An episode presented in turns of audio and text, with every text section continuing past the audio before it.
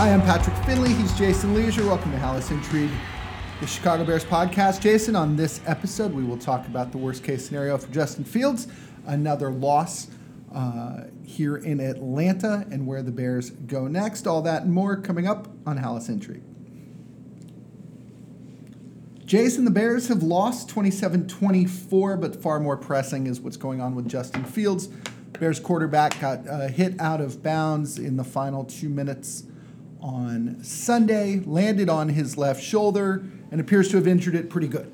Uh, he wouldn't give many details after the game, but it sounds like a sprain or separation, something like that. We've seen that injury cost Mitch Trubisky games, even when it's been to his non throwing shoulder. So it's certainly possible that Fields misses a little bit of time here, isn't it? It is, Patrick, and it's part of what you have to take into account when you weigh this performance by him. You have what was a, a solid, efficient day, especially passing, mm-hmm. leading up to the final drive. And then there was a game costing interception and this injury.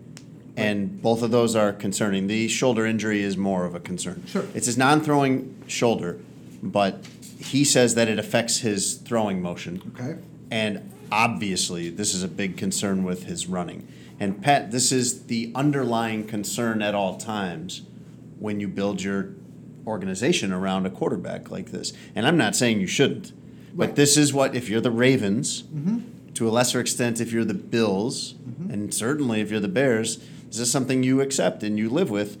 And there, this will not be the first, the, the last time that this happens. No. Like Lamar a- Jackson misses time here and there. He doesn't miss a ton of time, but it's not unreasonable to think, hey, there could be a stretch where you're you're missing Justin Fields for a couple of games. We had it last year. Last year he missed games over different injuries. sure. Times. Yeah, and Justin Fields is a running back. I mean, he's he's a quarterback, but you also, in terms of the amount of abuse that he takes physically, he's a running back, and the Bears need to treat him as such. Mark Potash, Jason is here. When we're done uh, with this next segment, uh, he will.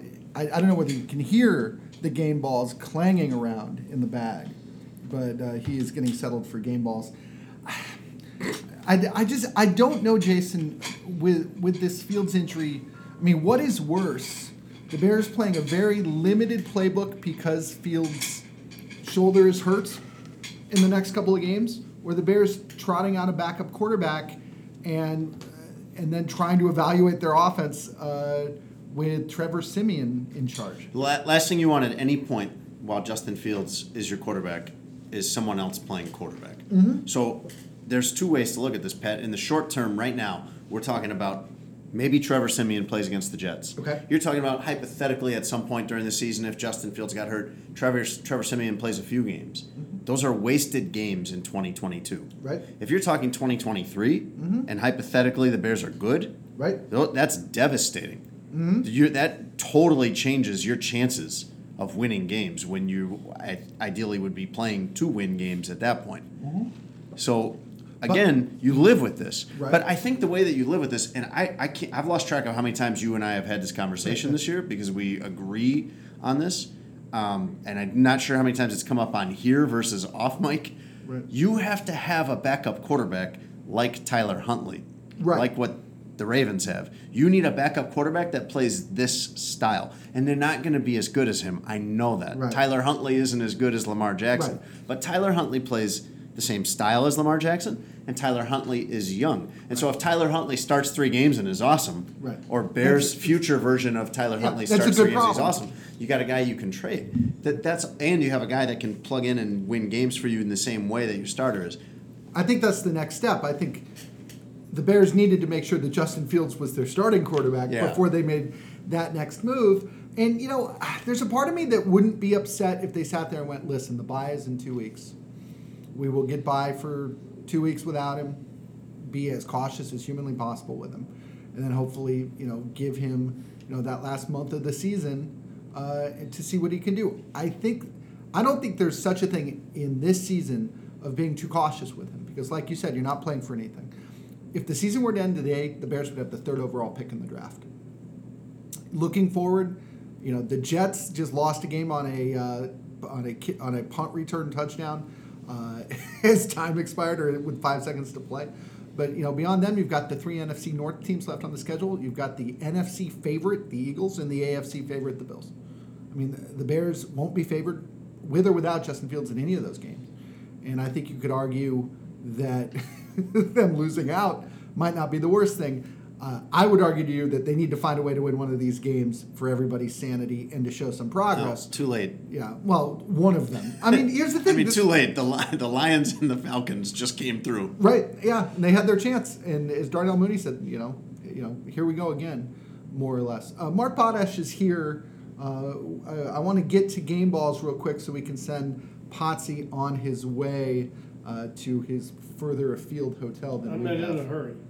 Okay, well, for we just did a thing. So for the purposes of this, you are. Come on. So uh, Mark, uh, Mark, You know has, what yes and means? Like Yeah. in improv, like you, you just kind of go with what the other people are doing. Mark has a gunny sack full of uh, three. Ga- I can count three game balls in there. Um, Cordell Cordarrelle Patterson is not allowed to get a game ball, just so we're clear. But start where you'd like to start. All right, well, um, we'll start on offense. I'm giving it to Cole Kmet because I thought that was a great catch, that he made a one handed catch while he was reaching in the air and having a player contact him. And there was only one catch in the game.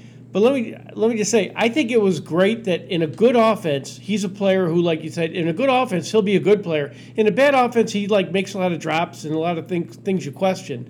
I think that's a good sign for this offense that he's making plays like he is. And so I thought that was a really significant play by him, a play that he had not been making, even though I don't think he was necessarily poor or bad.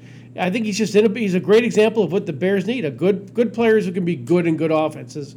And that play really was illustrated that it was. Check it out if you haven't seen it. It was a really great catch by by a you know uh, by a, by a good player. And somebody asked uh, Kmet if that was the best catch he had made, and he had, he said, "Yeah, in a game, yes, Yeah, it was." right, absolutely. and, considering the circumstances, the de- degree of difficulty, and the fact that he was hit before he right? went to the ground. that makes it. AJ AJ Terrell was the DB that hit him, and he hit him perfectly. Right. He hit him. I, I thought at first maybe he hit him early. When you watch it, he hits him exactly perfectly in like the hip or midsection or whatever as he goes for that ball. It, it is right up there with the Darnell Mooney catch against the Vikings. That's just an amazing play for him to get that with one hand and hold on to it and take it to the ground while getting hit. And by the way, like it's Cole Kmet's highlight. When you search for it, search Cole Kmet. But Justin Fields threw a really, really good pass on that play. yeah, and Kmet went out of his way to say that too. Um, as he did, if I may interrupt, as he did in the Montgomery play, the Montgomery pass. I'm not sure. Did, did people consider that a better catch or pass? But that, That was a great throw. was a That was wonderful yeah, throw. that was just uh, the way he was moving and stuff. That was those are good signs. I know he's hurt, but uh, that, that That- there were some positive things out of today. That's why I really thought this was going well for Justin Fields. His it was more of a pedestrian game than what we'd seen. He wasn't breaking records or running for 67 yards or anything like that. But the throws were really good, Pat. The the touchdown pass to Mooney was to the millimeter precise. The throw to Montgomery was probably Justin Fields' best throw of the season. The throw to Kmet was really, really good. He missed Mongo- he missed uh, Mooney on a deep shot that it, it wasn't like it was a great throw, but that's the way I want him missing. I want him missing overthrowing Darnell Mooney by a couple of yards rather than uh, you know where- underthrowing. and where if he hits it, it's a touchdown. And Jason will, uh, you know, it might have been a good idea to let him throw when they needed points the most, but we'll get to that part. Uh, You in know, a and one bit. other thing, you know, about that, you regarding Fields, you know, I gave him a C in the grades. I'm pretty sure I did, and I think I even made the point five, six weeks ago, that was a B. That's Yeah. how much the bar has been raised for him. This is an average game for him, and uh, and I think you guys, well, maybe you will either will or will not agree, but uh, six weeks ago, that this was uh, not a revelation, but a real, much more encouraging performance than maybe it is. Uh, today, because I think it's a sign the bar has been raised for this guy, and uh, you know I think that's that's a good sign for the You're, Bears. you're absolutely right. He's absolutely right, Pat. And the the big picture view of that, Justin Fields has created expectations of what he's going to do.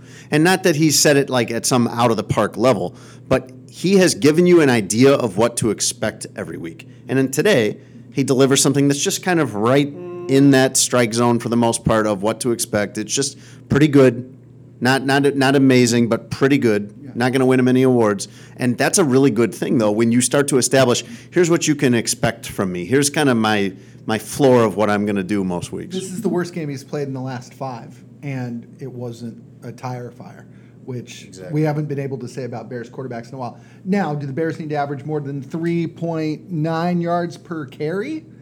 Yes. I mean, I mean the With, ru- with Fields, yeah, they certainly do. yeah, they, they Yeah. absolutely do to make a performance like that work. Um, but yeah, do you have a Potsy? Do you have a defensive player? Yeah, defensively, I'm giving it to Jaquan Brisker. I think he just, um, I mean, nobody was great on defense today, but I thought he stood out. I thought he, um, uh, he had a tackle for loss, he had a forced fumble, he had 11 tackles. Um, trying to think if he had a bad play. He got injured, right, and came back.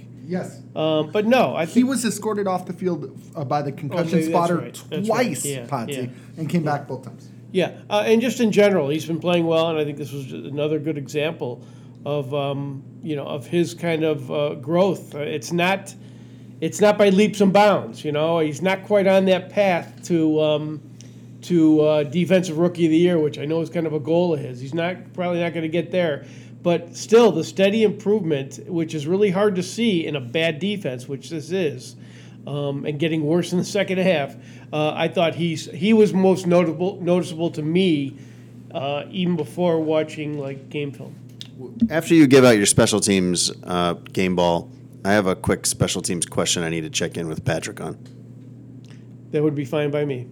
Your game ball I goes. said after, after. Okay. Yeah. Okay. Oh, so we're ready to go to okay. All right. Forget it. Okay. I'll let you sit there and think about it. No, no, no. I haven't. I mean, the the this is Okay. the easiest one. All right, go ahead. The, the easiest game ball of all is uh, is uh, for uh, special teams, and it's Velus Jones, who, uh, uh, after being benched uh, for two straight games, uh, first time he touches the ball, he goes 55 yards, and that was after the the uh, Falcons had scored a touchdown. It, it uh, kind of uh, gave the Bears good field position. They scored a touchdown. It started a 17-0 run for the Bears, and uh, unfortunately was trumped by uh, an even better play by Cordarrelle Patterson. But that doesn't take away from the fact, you know, the one thing this to a lot of people losing ruins a lot of things and and and and and, and diminishes a lot of things that happen in the game. The one thing it didn't it didn't diminish was that Velus Jones made a play.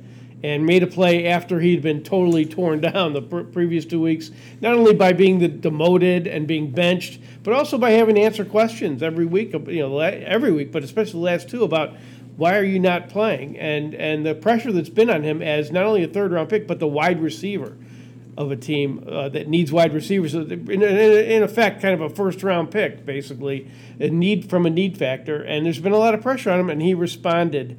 And I think uh, he deserves a lot of credit for that.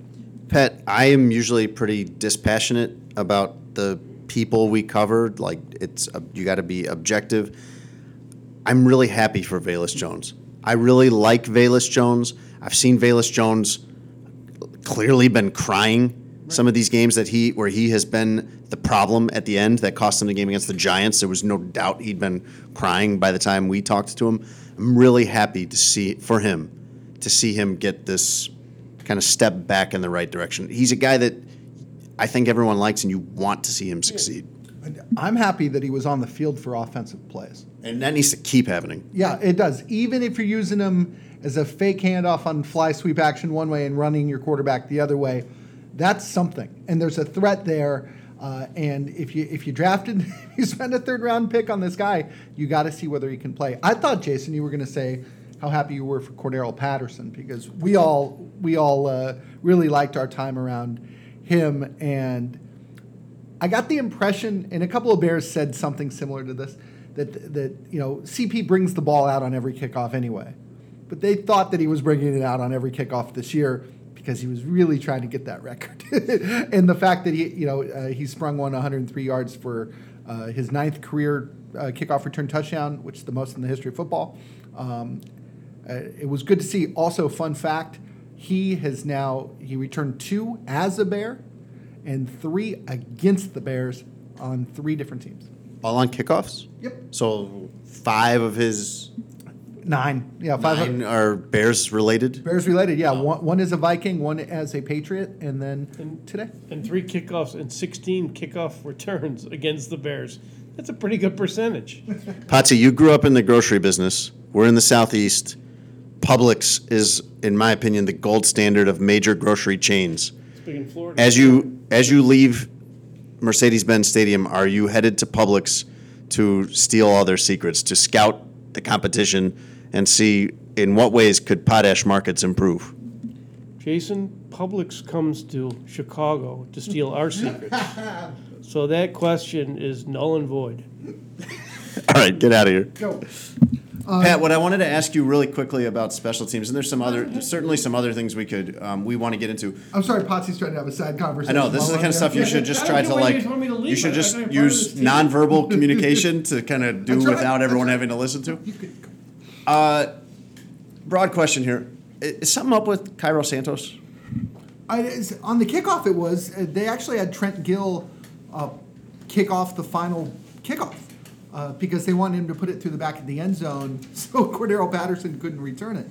Uh, that that shows me something's off. Uh, he did miss a 56-yard field goal. I'm not going to hold it against him. It would have been the longest field goal of his career. He said he was good from 58 in uh, in warmups, and then he mentioned this fun little fact that when Patterson scored the touchdown, he got to keep the football. And that was the Bears' number one kicking ball. And apparently, before the game, Santos goes through and, lay, and finds the three footballs he likes the best. Ba- And the kickers are very particular about Yeah. this in the NFL. yeah, and uh, and they label them one, two, three, and the official uh, uses them accordingly. So the field goal try he had was using the second ball because the first one was out of commission, and That's Well- the Bears' fault. Yeah. Don't give up a touchdown. Yeah, tackle a guy. well, and that ball's going to the Hall of Fame probably. So uh, I think that's probably a little more valuable than Cordarrelle's keeping that ball. Yeah, well, He's not letting him take that. Maybe le- loaned, is keeping it. loaned to the Hall of Fame. Uh, It's gonna be like when you go to an art museum and it's like this is on loan from the Louvre. this is on loan from the Cordarrelle Patterson Yeah, collection. from the collection of Cordarrelle Patterson. Uh, Jason, we've, uh, I think we've teased this, but it, it's, I think, going to be what everybody talks about on uh, when they Monday money Monday morning quarterback this thing. The three plays the Bears ran when they had a chance to march down the field and try to win the game. Uh, it was uh, just under two minutes to play. The first one was the sweep left uh, that in which Fields hurt his left shoulder as he was pushed out of bounds. The Bears actually had to burn a timeout because he'd gotten hurt, and that's what happens in the final two minutes.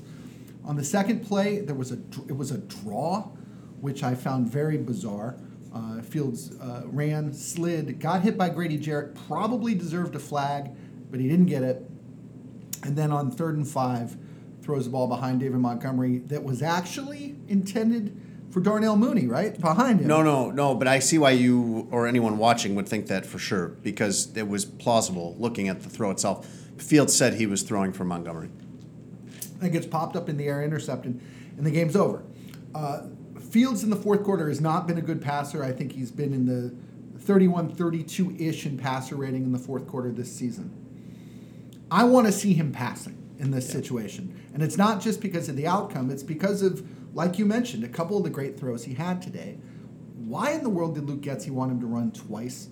And do you think that it's possible Getsy didn't realize the extent of how much he was hurting He should. when he called the second down The play? second one is troubling. The second one, uh, Luke Getsy's on the sideline. Yeah. He's not upstairs. Right. Luke Getsy should have been really dialed into what was going on. And also, there was a timeout. So we had Yes. time. It, I he mean, timeout because he got hurt. Right, yeah. You need to know that. Uh, you can't send him running on that second play, that second down play, second and nine. Right. Uh, I, un, I I can I could debate with Luke Getsy about that first play. Sure. I'm not going to just dismiss that out of hand. You you're at your own 25. This is as good as Fields threw to as well as he threw today. This is still his best asset is running. Uh-huh. You have three timeouts. That's not ridiculous. Mm-hmm. Running on second and nine. Right. When he's hurt, he's clearly hurt. You Right. Mm-hmm. they showed it on TV, Pat. And they had to stop the game because of it. Right. You you can't not know that. and it's not like the play clock was was getting out of control and Getsy just had to get a play in. They knew it. Yeah, that was troublesome. And I mean, it was a late hit. And I'm the last person to blame referees for anything. The second down late. The hit. second down was absolutely a late hit. Hit him in the head, uh, a much bigger guy. And at some point, at some point you figure Fields will get that call. Uh, Jaquan Brisker said today, and I quote, that Tom Brady and Jared Goff would have gotten that call. Uh, I don't know a world in which he puts Jared Goff in the same sentence as Tom Brady, but nonetheless, his point was that uh, was that the Bears need to be getting these these calls when Someday Fields will get those Goff calls, Pat. is that see i wrote today about how my fear is that their losing streak they've lost seven of eight now the last three games they've lost have been by a combined seven points that eventually the muck of all of that will cloud the development they need to see Yeah. in the next six six weeks i wonder whether I, I like i put that run in there with that is they're you know they're scrambling and now all of a sudden their offensive coordinator who's made the right call most of the time this season now he can't get out of his own way um, these things have a tendency to accumulate when you're losing. Yeah, I think there. When you look at Fields and his application to be the franchise quarterback, Right. there's a lot of boxes that have to be checked, and he has he has checked one in particular that he's the best running quarterback in the league. Right. And I don't say that because he's the guy that we cover, because he's the guy we see all the time. It's not myopic. I don't say it lightly. He's a better running quarterback than Lamar Jackson, which is incredible. Mm-hmm. To think that you would have that mm-hmm. at all. If you establish nothing else, that's a pretty good start. There's other things that he's got to do. Mm-hmm. And two of them, to me, would be passing in obvious passing situations. Right. He's got to be able to do that because that is very, very difficult, but it's part of this job. And end of game, Right. two minute drill. Right. So I don't think this is a big deal in his development that he's not there on those things yet. But he has to check those boxes by the end of the season, I think. Well, and, and that's the problem when you talk about uh, you have the ball and there's two minutes to play and you need to go win the game. They're not going to have many more opportunities to go win a game, and Probably not. And that's why I- I wish we would have seen it today or last week or the week before that or two weeks before that, um, because this was kind of the soft spot in their schedule, and uh, you know. If you're down 25 to the Bills, it doesn't quite matter as much if you do that.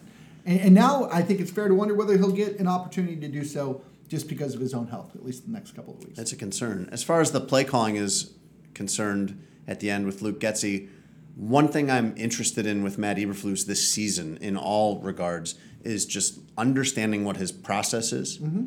You can criticize the decisions or the outcomes or whatever, but I want to know who's making these decisions. Right. Because it's not always, it's not like it was under Matt Nagy where it was very clear. The defensive coordinator calls the defense, Matt Nagy calls the plays on offense, except when he doesn't right? when things are, go- are, are a total mess. Um, Matt Eberflus has said Alan Williams calls the defense, Luke Getsy calls the offense. And when I was asking him about that play calling on the final drive today, Pat, I wanted to know essentially are those plays running over his headset I'm sure they are. and him? I know they are, but and he's got the ability to veto Does or he have change veto power? Yeah, yeah, that's a good question. And of course, he has the right to do that. He's the head coach, but he but that's not how it works. That's not mm-hmm. how they do things. Right. Like he says, that is Luke Getsy calling the plays in the two minute drill. The only thing Eberflus interjects with in there is timeouts and game management type stuff like that. stuff like so stuff like this if is you not, don't get if you don't get it, we're, we're going for it on fourth down. If you don't get it, so This does not hit Matt Eber. These calls, this sec, this draw play on second down, does not. Uh, at least the way the process is set up right now, does not hit Matt Eberflus's desk before it goes to the field. right.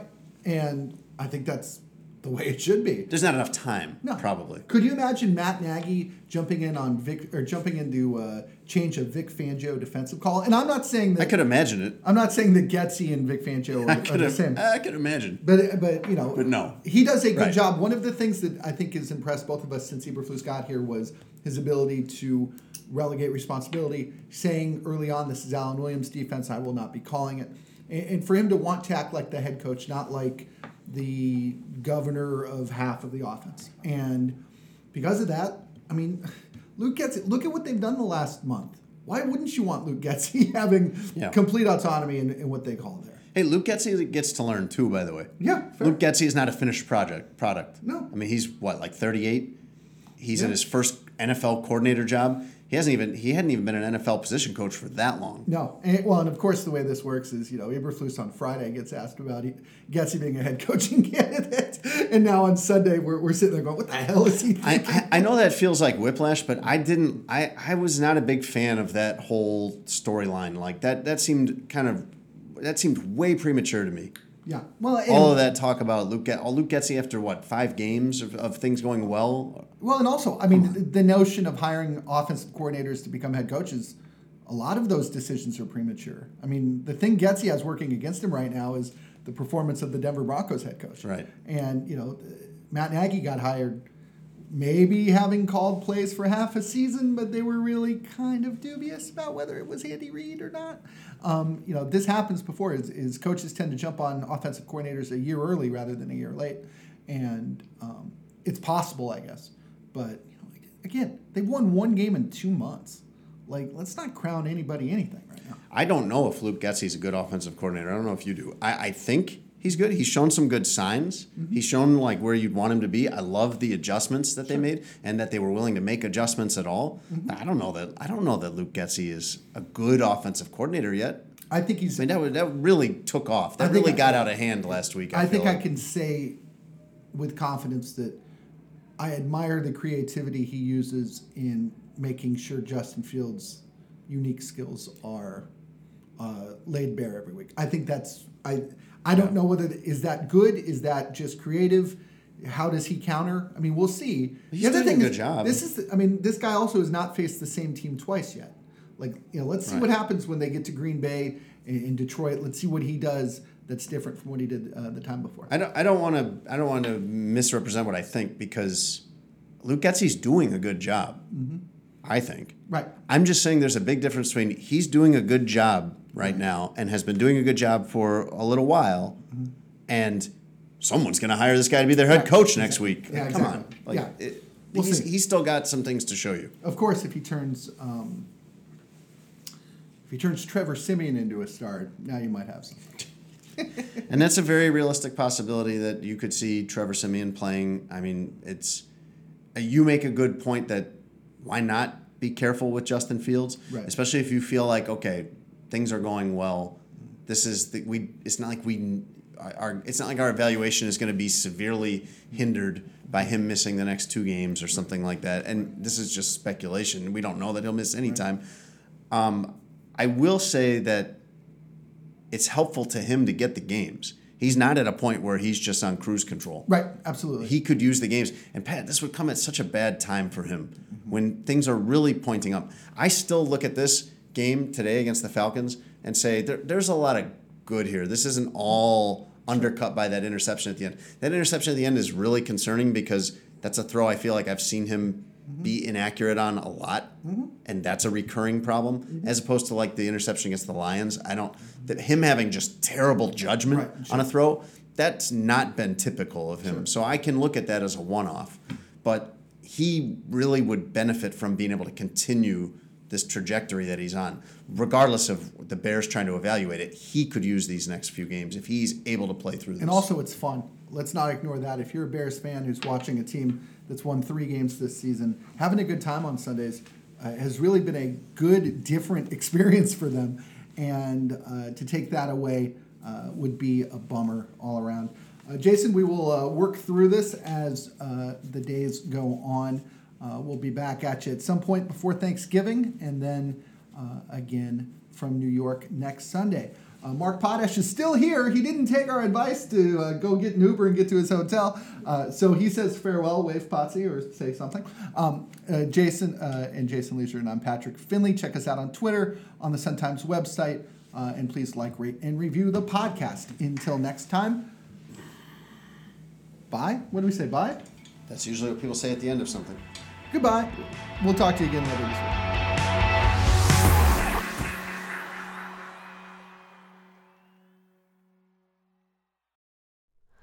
Hi, it's Terry Gross, the host of Fresh Air. We bring you in depth, long form interviews with actors, directors, musicians, authors, journalists, and more.